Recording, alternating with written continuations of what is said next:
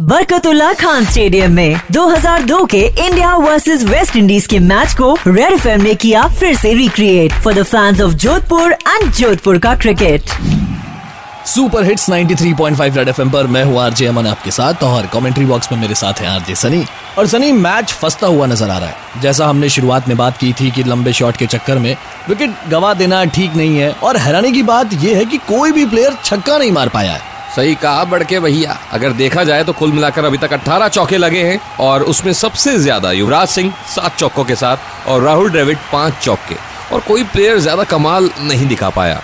पर सनी, अगर बात करें वेस्ट इंडीज टीम की तो उनको भी याद कर लेना बनता है। कुल मिलाकर 8 चौके लगाए गए हैं, जिसमें एस चंद्रपॉल ने 4 चौके मारे हैं, और कहीं ना कहीं ये ठीक भी था, मतलब टीम को आगे लेके जाने के लिए। बट अभी अगली गेंद पर नजर डालते हैं। बी ड्रेक्स फुल तैयार और ये ऑफ साइड में बहुत अच्छा शॉट मारा है, बड़ी आसानी से 2 रन मिलेंगे। क्या शानदार गति है मोहम्मद कैफ। सनी, मुझे लगता है कि मोहम्मद कैफ की भागने की गति का कोई मुकाबला नहीं है। बिल्कुल सही कहा, पर कैच लेने में भी उनका कोई जवाब नहीं है। पर सनी, देखने वाली बात यह है कि वेस्ट इंडीज के अधिकतर खिलाड़ी बोल्ड या LBW आउट हुए, और वहीं इंडिया टीम के खिलाड़ियों की अगर बात करें तो कैच आउट हुए।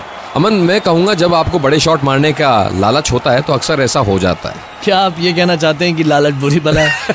नहीं, लालच होना चाहिए, पर यहाँ एक बार फिर विकेट्स गिरने का सिलसिला रुक गया। इसे कहते हैं लालच, जहाँ आप अपने विकेट्स रोकते हैं और रन लेते हैं। कम से कम सिंगल आने लगे हैं, जो बहुत ज्यादा जरूरी भी है। बिल्कुल सही कहा सनी। और अगर एक बार स्कोर बोर्ड की तरफ नजर डाल लें तो आप क्या कहेंगे? 5 विकेट के नुकसान पर 156 रन 38 ओवर खेलने के बाद। लौट कर आएंगे और बताएंगे मैच का आंखों देखा हाल। सुनते रहिए 93.5 रेड एफ एम, बच जाते रहो। आज पूरे दिन 2002 के इंडिया वर्सेस वेस्ट इंडीज के मैच के हाईलाइट्स के मजे उठाते रहो और super hits 93.5 red F M बजाते रहो।